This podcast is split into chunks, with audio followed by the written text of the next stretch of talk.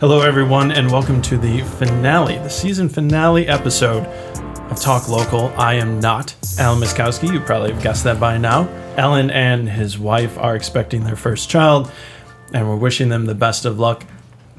I, uh, since I am hosting, I get to choose my guest and the guest topic, and um, I love to talk about branding, advertising, marketing. So, of course, I would reach out to the region's best here, and that would be Kathleen Zott. And I am very pleased to welcome Kathleen Zott to the finale.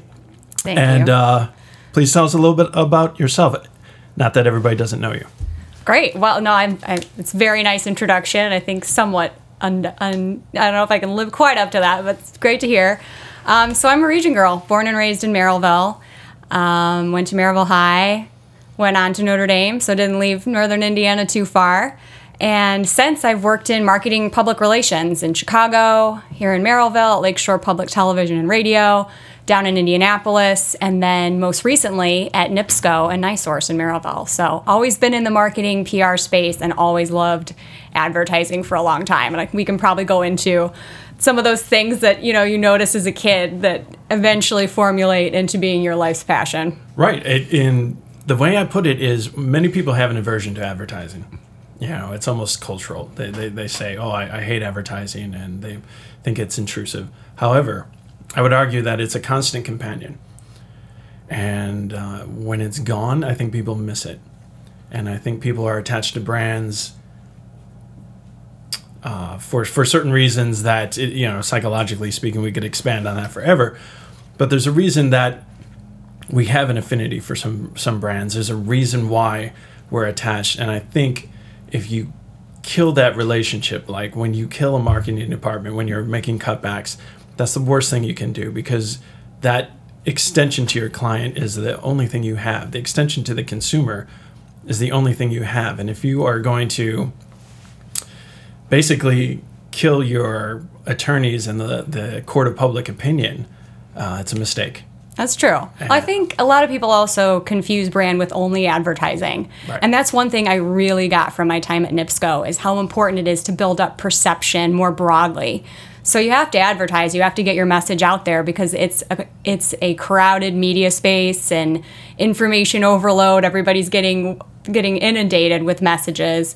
But, so you have to advertise, but there's a lot of other things to think about to build a brand. PR is a big part of that, Right. communications, other forms of marketing, and then just the whole customer experience side, which I feel like could be a whole nother subject for a podcast. Right. But- We could we could probably have our own podcast on that. So maybe maybe that's something we can discuss. But yeah. Uh, if, if now working for NIPSCO, that is a giant brand that does not have any say competition. People would assume, but your work was very important because you still reached out to the consumer to say, look. Um, this is what we're doing. This is where your money is going. This is how we're improving your service and improving on what you're expecting. Right. Correct? Right. Yeah. So there's a ton of programs and services that, you know, we had data when I was at NIPSCO to say that, you know, customers don't know we have energy efficiency programs or they don't know that for a while we were offering incentives on electric vehicle charging stations for your home.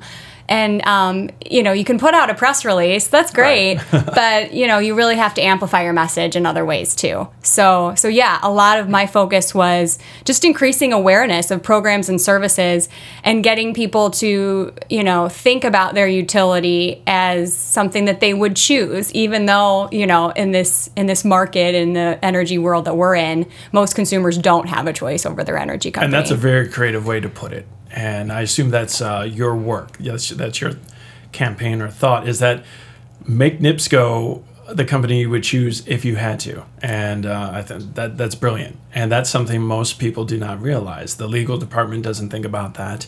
Uh, they just don't want you to overpromise, uh, you know, or uh, perhaps just even the the the labor part uh, of NIPSCO, uh, the same thing. They, they may not think about it, but you have to because you have to keep reinforcing the fact that the brand is an important part of people's lives, and the better it is in their lives, the more of a communication uh, will be established. And then, if there is a choice, Right. then someday, if there's a choice, then they'll, they'll make the right one, right. Very true. or at least you're the right one.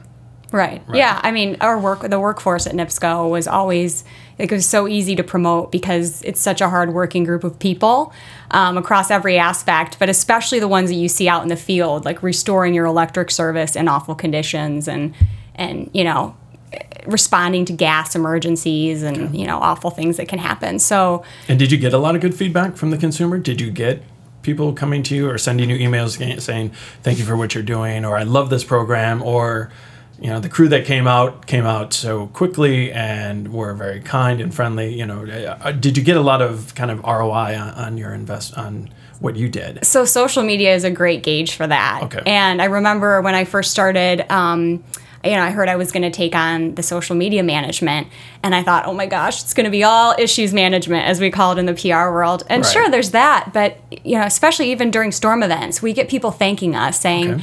you know, your crews were out in the worst of conditions, and and uh, feeling that appreciation. So that's a great feedback mechanism. The other thing that we looked at at NIPSCO was was JD Power and and seeing improvement in those scores in terms of Okay. customer perception, and that was a focus all across the organization. And it was great to see that we were on an upward trajectory during my time there. So. So yeah, there's a few things we look at. I lived in the city. I grew up here as well. So I was born and raised. Actually, uh, went to Andrean, where your father teaches, and um, I went to Loyola University, home of the Final Four Ramblers. Yeah. And um, I remember ComEd did not have the good reputation NIPSCO had, and um, never did. Never seemed to live up to that. And uh, I was very surprised when I came out here. First of all, how great the BMV was, if I could just say that. I couldn't believe how, I mean, the customer service there. Uh, but other than that, uh, NIPSCO was, uh, you know, if the power goes out, the map, you know, you can look on a map and see who's out. You can call and find out how soon you're going to be fixed. And they're working on it and you know it. And uh, that's, that's excellent work that you've done there. And uh, that's all what your department was doing. External communications, was it? Or Yep, that's Okay. correct. Okay. Yeah, I realize we're talking in a lot of past tense here, so it's probably good to explain kind of where I'm at with my career, right. unless you uh, want to get there. Right. Uh, how's that for a segue? Uh, but we can, uh, yes, please explain um, where you're at because for our listeners out there, uh, many people will find themselves in the very same spot that you may be in. And I think you can really help bridge them to making a decision or even making a leap, but I'll let you explain. Thanks. Yeah, sure. Yeah, no, I it, it um I had a great six and a half year career at NIPSCO. I was very fortunate to get opportunities to really grow and expand and learn new things. Um, but just in the last month or so, I made the decision to leave, and um, you know, a lot of soul searching went into that because of all the good things I mentioned that were going on there. Hard to leave, good people, hard to leave. I had an amazing team, which um, you know anyone who's been in the workforce knows you're going to work with people that you jive with and you're going to work with people that you don't. And I felt very lucky because I had a team of people that I really jived with. Um, but I was really feeling like I needed to take some time, get some headspace, and figure out what my next step would be. I really love the creative marketing side of the world. And um, I think it's common when you're in marketing, communications, advertising, anything creative. Sometimes you're just seeking a new challenge. And I felt that that was, uh, that was needed for me. So, very gut wrenching, soul searching related decision to make that leap. Um, but I'm so grateful for my time there and everything I've learned. And it's made me a better professional and a better person. And I'm excited to see what comes next. So to be clear, you left your position without another position, though. I did. Yeah, Which- that's good to clarify on. Um, definitely wasn't in my original game plan. Um, but but yeah, a lot of soul searching and a lot of time just thinking about the fact that you know I didn't really know it. I never had that linear path for a career for myself. I studied economics and art history in college. So That's if a great blend. if that tells you anything about you know my vision, I picked You're two very things. balanced, I would well, say. left brain, right brain. Correct. I like doing both. Um, but I I picked two things that I enjoyed or that you know motivated me. Economics was a challenge and it was analytical and I. I remember I took my first class and you know I'm hearing my fellow students like complaining about how hard it is and I remember thinking like no this makes sense I get this so my I could tell that my mind worked that way Okay. and I had a good, you know, exploration of the economic space um, at school. But I also enjoyed the creative brain, and I realized pretty quickly. I started off in the architecture program at Notre Dame, which is an amazing program. Um, but very focused on hand drafting. So you're doing sketches in pencil and watercolor for most of your first three years of, of the five year program. After that, you go into CAD and, and more of the, the typical tools that an architect will Really? use Okay. today. Um, so I was attracted by that, but I got into these intense studio courses and I realized pretty quickly that I think I'm more of an appreciator of art than I am the maker of art. And that's just been a theme throughout my career. And I'm sure we'll get into the design aspects of marketing, branding, advertising, but I have such respect for the creative process and design minds and giving them freedom, but also I think I work really well with them. And uh, I'd like to think that that year and a half in the architecture program at Notre Dame did reap some benefits, even though I didn't grow up to be an architect. And you went to Notre Dame, which is one of the best branded schools. They do an amazing job. I mean, inside, outside. And I think I knew that as a student, that they were kind of firing on all cylinders.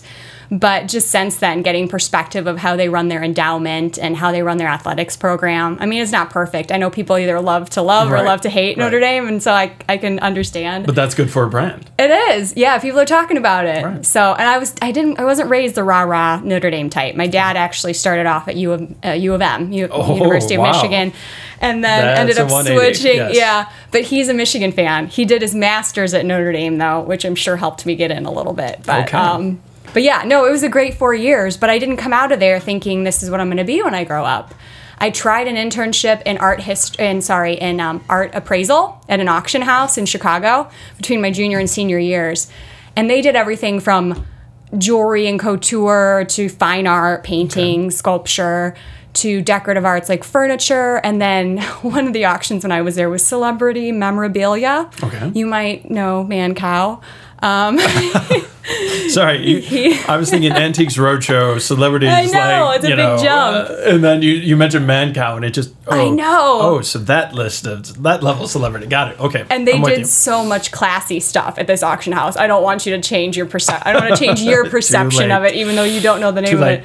Um, but honestly, they did so much of the classy, high end art stuff. But every now and then, if they got a big enough, big enough Right. celebrity name, they would do it. And Okay. so this was a, a a very random collection of things from Mancow's basement or garage or attic. I'm not really sure. Um, but good experience. I mean, I was 20 years old and just soaking it all in. Um, Did you meet him? I didn't. No, he didn't That's come to the better. auction. I don't know if he was sad to say goodbye to all this random stuff Oh. or what. Um, Okay. But no, he did not make an appearance. We all kind of wondered if he would. So. Well, also we were, and we've had this discussion before, where you said you appreciate fine arts. You studied uh, art appreciation, and and the same thing happens to to many people, where uh, you know a good logo when you see it. You may not be able to design it. I don't have the skill set, Yeah. but I know when a logo works. I appreciate the story behind it, and I appreciate the intricacies that that are attached to it. I know we know we know what kerning means and we know when it's not working. Kerning being the the spacing of the letters and the and the imaging together. And that's when you and I were having that conversation. I, I just, you know, when you can meet a mind that you can nerd out with, that uh, I think that's why I was looking forward to this conversation because the one we had at the coffee house was so interesting. I'm thinking, oh, we should hold this for the for the talk. So uh, if you're also uh, a regular listener, you know um, that we have a vinyl album cover, and we ask our guests to bring in their favorite. And Kathleen, you brought in. I brought in Queen. And the reason I selected this particular album is because it has my dad and my personal favorite song, and that's Radio Gaga. Um, Really? And I Okay. actually mentioned to him that, because I loaned the record from him, and I mentioned it, and he said, Well, that's perfect. Podcast, you know, like stealing from radio. It's just this interesting, like, commentary, radio. you know, because Got like Radio dig. Gaga is all about stealing Right. from radio, and now podcasts are kind of stealing from that too. That's but- perfect. Excellent, Mr. Zott. yeah. Once again, excellent. He would have been a much better interview on this show, by the way. I think, yeah, you know, for Well, next season maybe. Maybe yeah, maybe for the uh, for next season for the follow up. Uh, Yeah. But in speaking with branding, and um, we can segue right into that. People try to protect the brand, and these days it's very difficult to do so.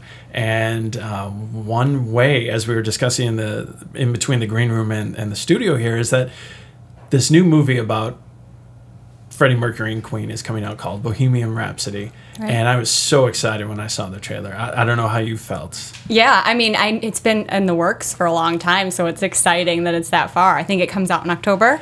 November second, I November? believe. Okay. And uh, but the thing is, like you said, this film has been in, in production for quite a while and has been through quite a few people, quite a few changes, and the reason is, from uh, what I've gathered, is that they want the Queen members, the existing surviving members, want to protect the band's reputation. They don't want Freddie's story, and and I could see if it, they were trying to protect Freddie's reputation.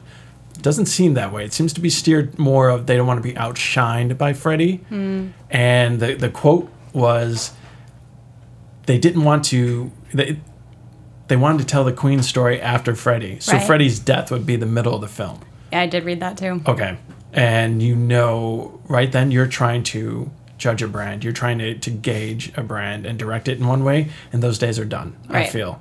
Yeah. Uh, right now, there's probably, if you're trying to protect Freddie's reputation, more people are talking about it. You and I are talking about it. Um, your thoughts? Well, he's the story that people are going to the movies for. So I definitely think they're doing the audience a disservice if they don't really focus the story there. Um, I understand the motivation. I mean, they're still trying to make music in some ways, you know, so they don't want to diminish Yes. their brand. Um, but the truth is, Freddie Mercury was that brand. Right. And uh, so I think, you know, it's probably them holding on to too tightly um, to an idea. And I'd like to think that through the creative process, it'll end up being a good end product. But I'm, I'm very curious to see it. Um, I think the casting is. Um, is, is good has been good. I know they had some challenges there. They Right. replaced the director, they replaced the lead, so lots of changes on the production team. But um, I think the reason why Queen has been like I feel like it's one of those untouchables Really? in terms of Okay. music history. Like I think that's one of the reasons no one ever tries to do Queen at karaoke. I mean, come on. Don't touch Freddie Mercury at karaoke. And I think it's the same with this movie. Just so many people want to get it right that I've never I'm thought really about that. rooting for it because there really hasn't been a lot said and done around the Queen story. And I think it's just because it's untouchable to a lot of people. And It- it's just this mystery. It was like this intrigue. It was a perfect storm. Yeah. And um, I, I agree. And and the fact that his story, no matter what, positive, negative, everything about it is so far more interesting than any other aspect. And uh, you know, with all apologies to the rest of the band, uh, I will we'll see where it goes. But Yeah. and maybe we can discuss that when your father's on the podcast. I would Uh, love that, but I do have to put in a random plug because the one time that I will allow a Freddie Mercury impersonation, Paul Rudd's lip sync battle on Jimmy Fallon.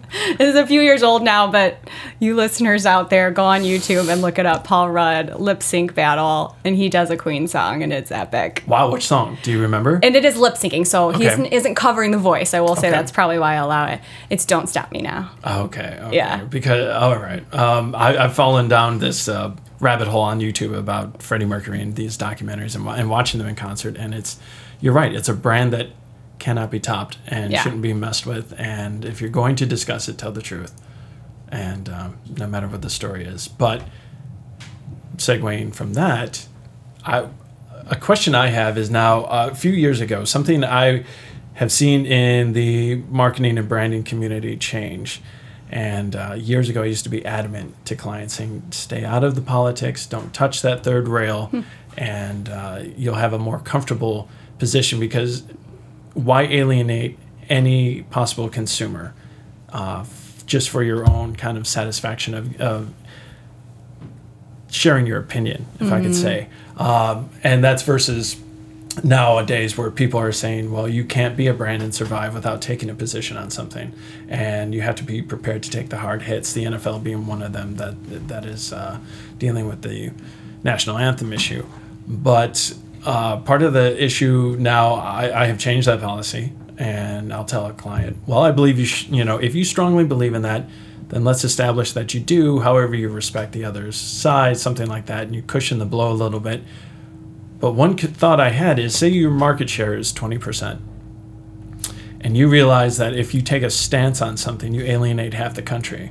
but do you feel it's it's advantageous to do that because maybe people will use your product now simply because you're on their side of the political spectrum. I, I use Chick Fil A as an example when they took a when that came out and that that uh, not scandal, but the the controversy came out about them.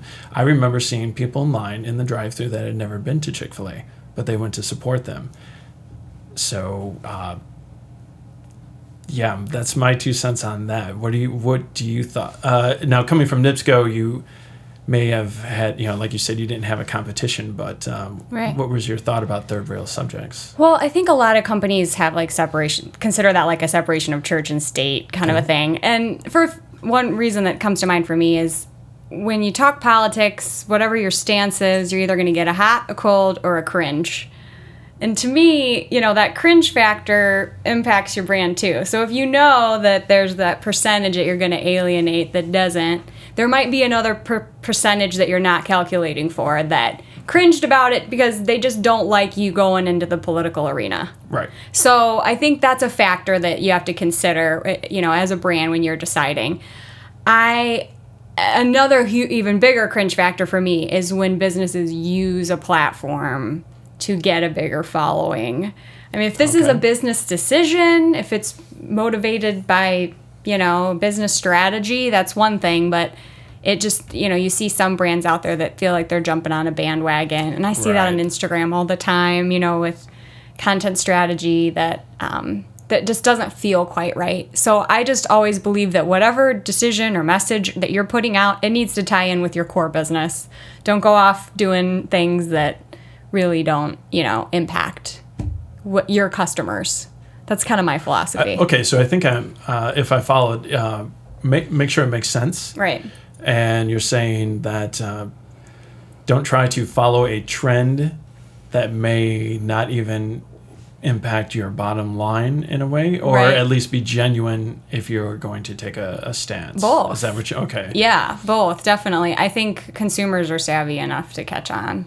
I think consumers are very savvy, Yeah. and uh, especially you know the internet now gives everybody a, a little bullhorn. Yeah. and everybody has to you know feels they have to use it and sometimes you see for instance starbucks may i ask you about that uh, your opinion on that um, they've had quite a few controversies lately within the last few years which we can get back to but now the hot topic is the two gentlemen african american gentlemen uh, arrested and asked to leave simply because they were waiting for somebody in a philadelphia starbucks starbucks will now shut down the stores i believe may 30th uh, to address the issue of racial bias in the workplace.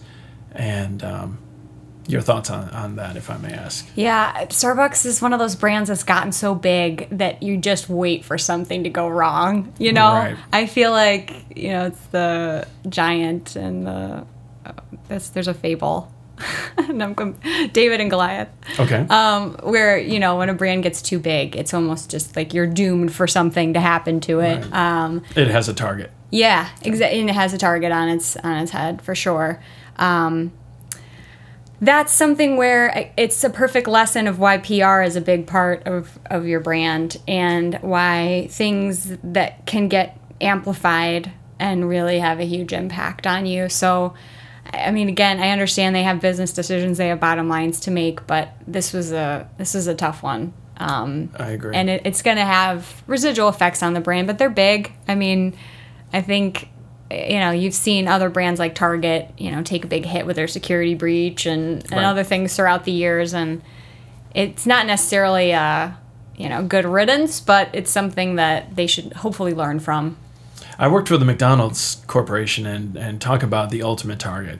We were everybody's number one uh, on the hit list. And the, what some of the strategy that would go into that, going back to your point about who are you trying to make happy, is the fact that perhaps if you overreact or or give too much of an audience to some gripes or concerns, are you satisfying your customer base or are you satisfying somebody who doesn't even use your product? Right. uh, in the first place.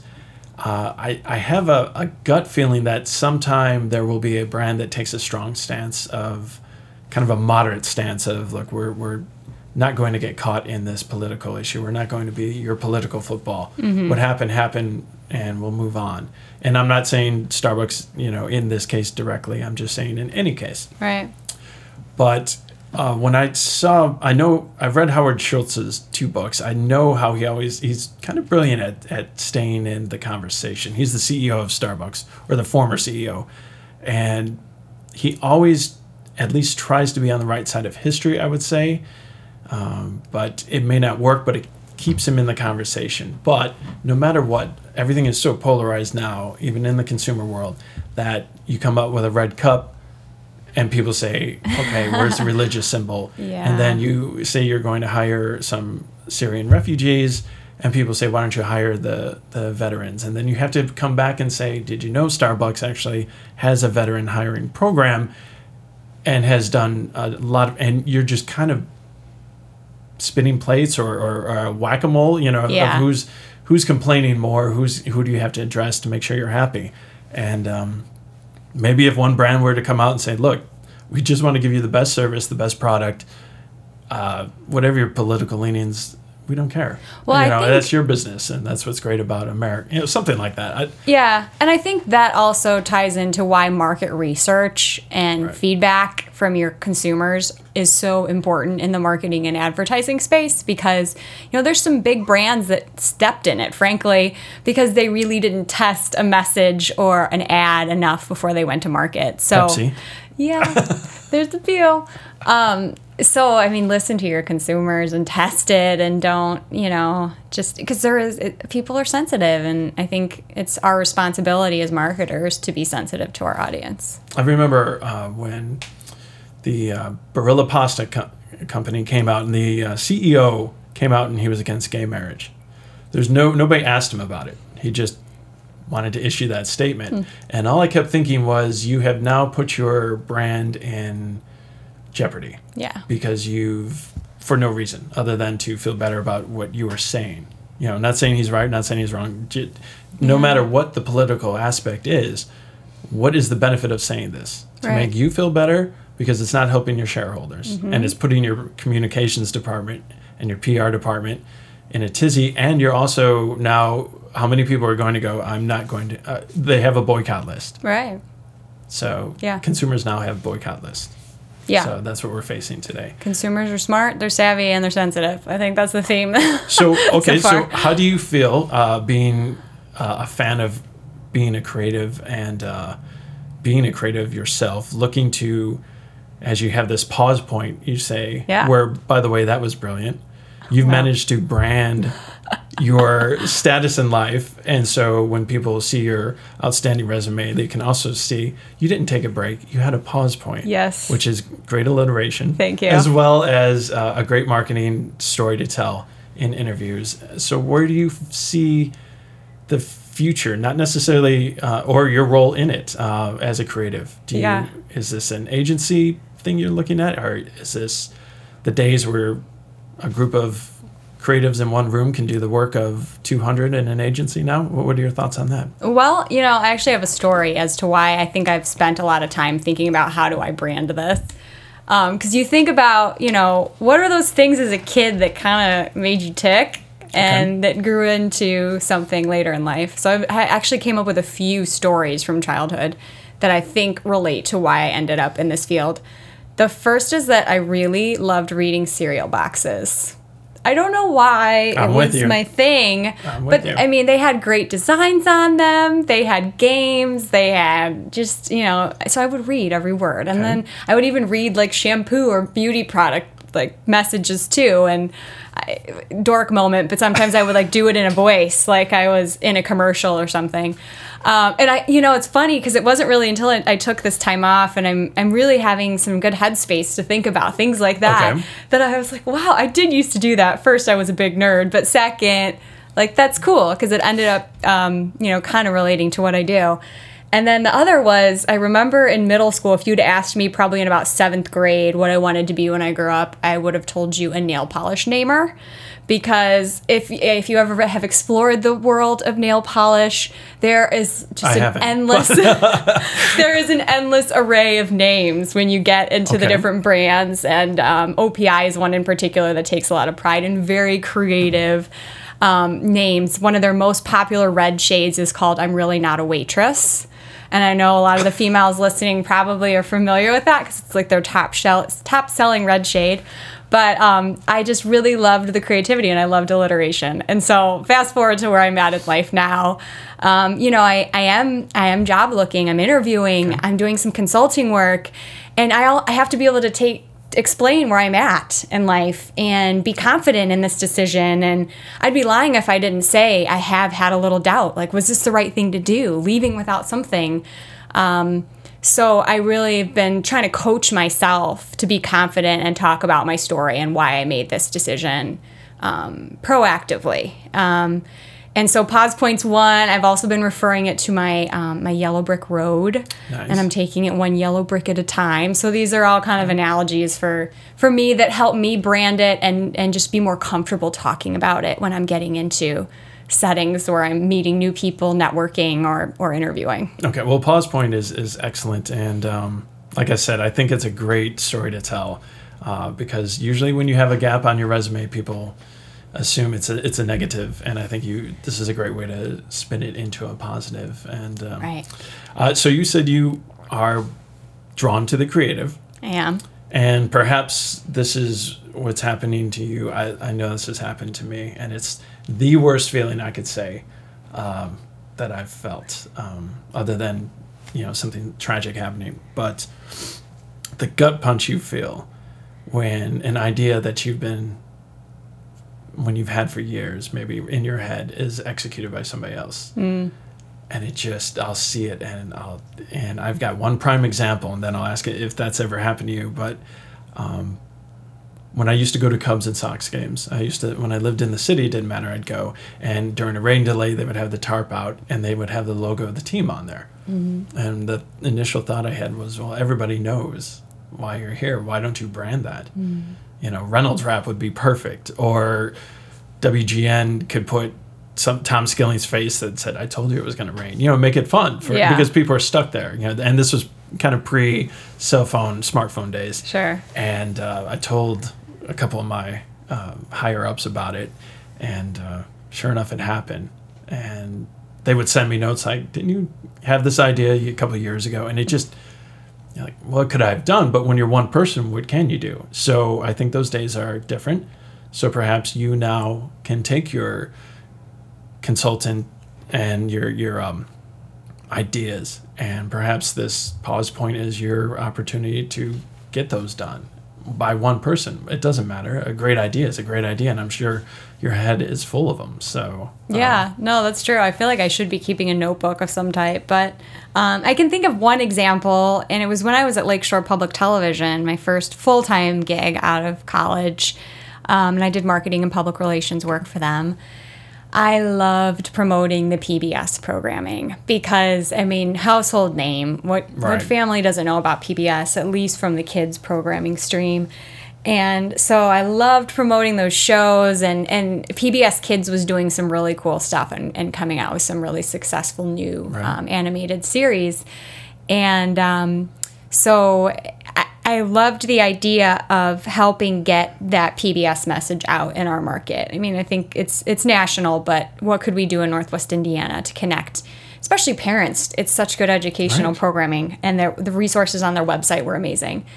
So um, through partnership with um, Mall, I got to know some people in their marketing staff for some different partnerships we did throughout the years, and talked about launching a new kids play area in the mall Oh, that would okay. be sponsored by Jim Henson Studios. They were launching a new series called Dinosaur Train, which I'm not sure if it's still on, but it was really clever when it was. it is. Oh, okay. My nephew, yes, Good. It was a good one. my nephew's a big fan. I've kind of gotten away from the PBS Kids programming stream, but I know they're doing good stuff. So, um, so that was one that it just seemed so serendipitous that the mall was, you know, in need of a PlayStation refresh. PBS Kids and Jim Henson Productions were looking to get out this new program.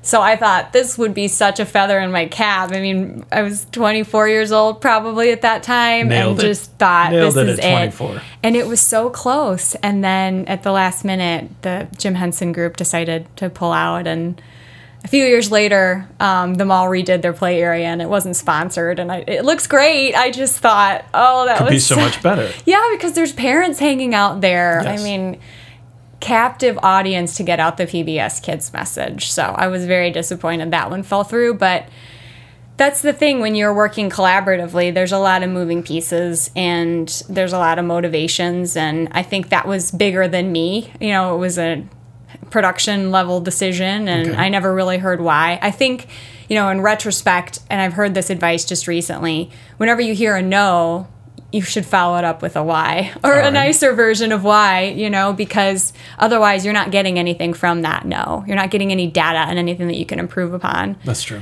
Um, so maybe it's a no forever, or maybe it's just a no, not right now. So let's talk about that. Um, and I, you know, I was too young in my career to really dig deep and get that. But it, I, I formed some great partnerships the national level, and Right. you know, I got real close to a pretty cool partnership. The serendipity of an idea is one of the best feelings in the world. yeah, Especially when you kind of get that rush of this should work. There's no reason not to try this. Let's try it. And you can visualize the success of it in your head. And there's nothing like that feeling of a successful campaign. Uh, but what I've learned in my many years, and um, is until it is, it isn't.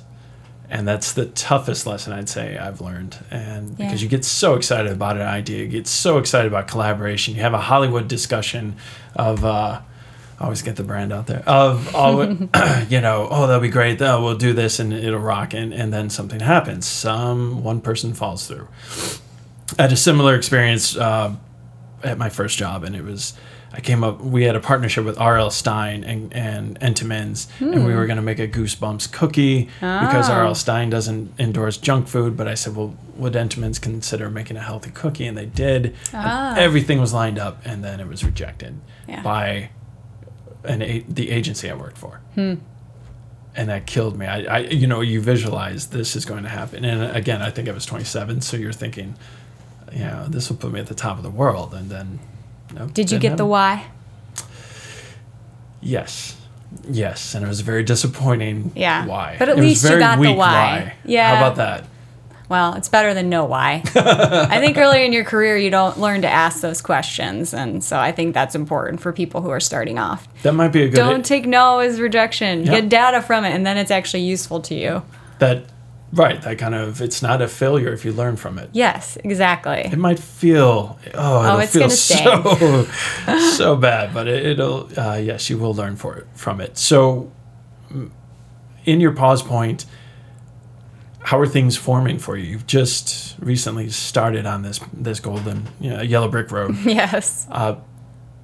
what have you have you learned anything concrete from it yet, or do you have kind of more of a, uh visualization of, of what you want, uh, of what you are going to be? Yeah. and uh, I think, you know, uh, one of the reasons I went into this, like I said, is to find that headspace, to figure out what is that dream job. But I'm starting to think maybe I don't find it, you know, maybe I don't have this ideal. I take something that helps me figure out what that is when I get into it. And that's why I took on the consulting work. Okay. Um, so I am I'm helping out with a, a friend, good friend's business in the education technology consulting space. So products and tools that are used in the classroom. Everybody's using technology now. It's an app or it's a computer-based program to help kids learn.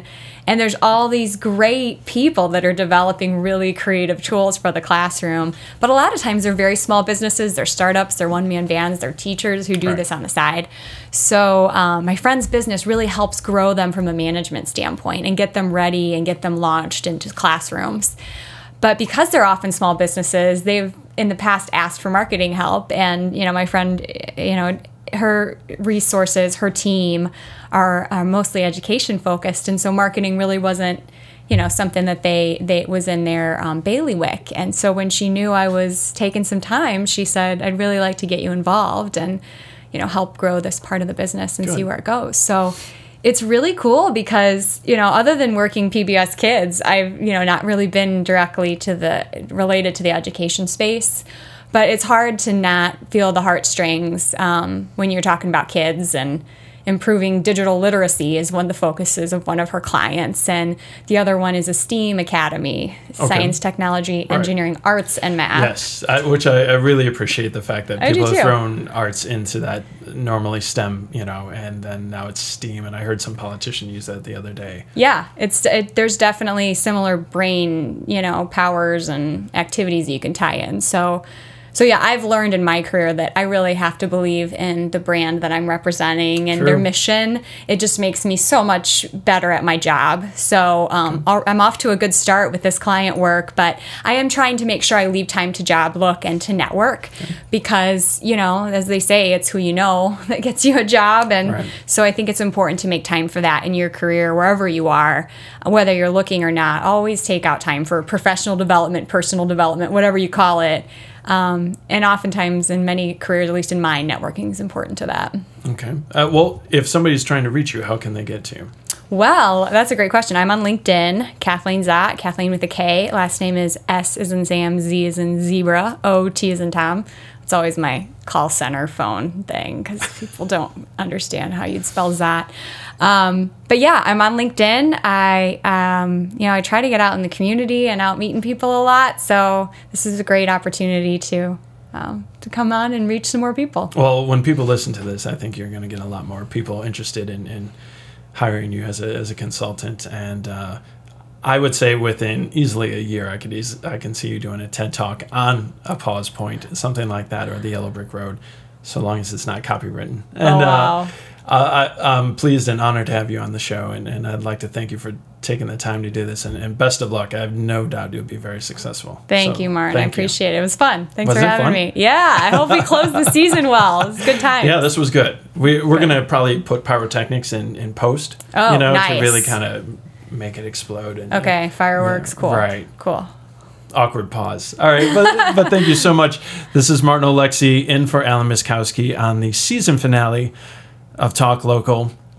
Thank you for tuning in. Follow us on all the Instagrams, the the interwebs, the everything that hip kids are doing these days, and uh, check Kathleen Z- Szott out and uh, consult her. You take advantage of the time and the mind and all the creative energy that we have out here in Northwest Indiana and the region.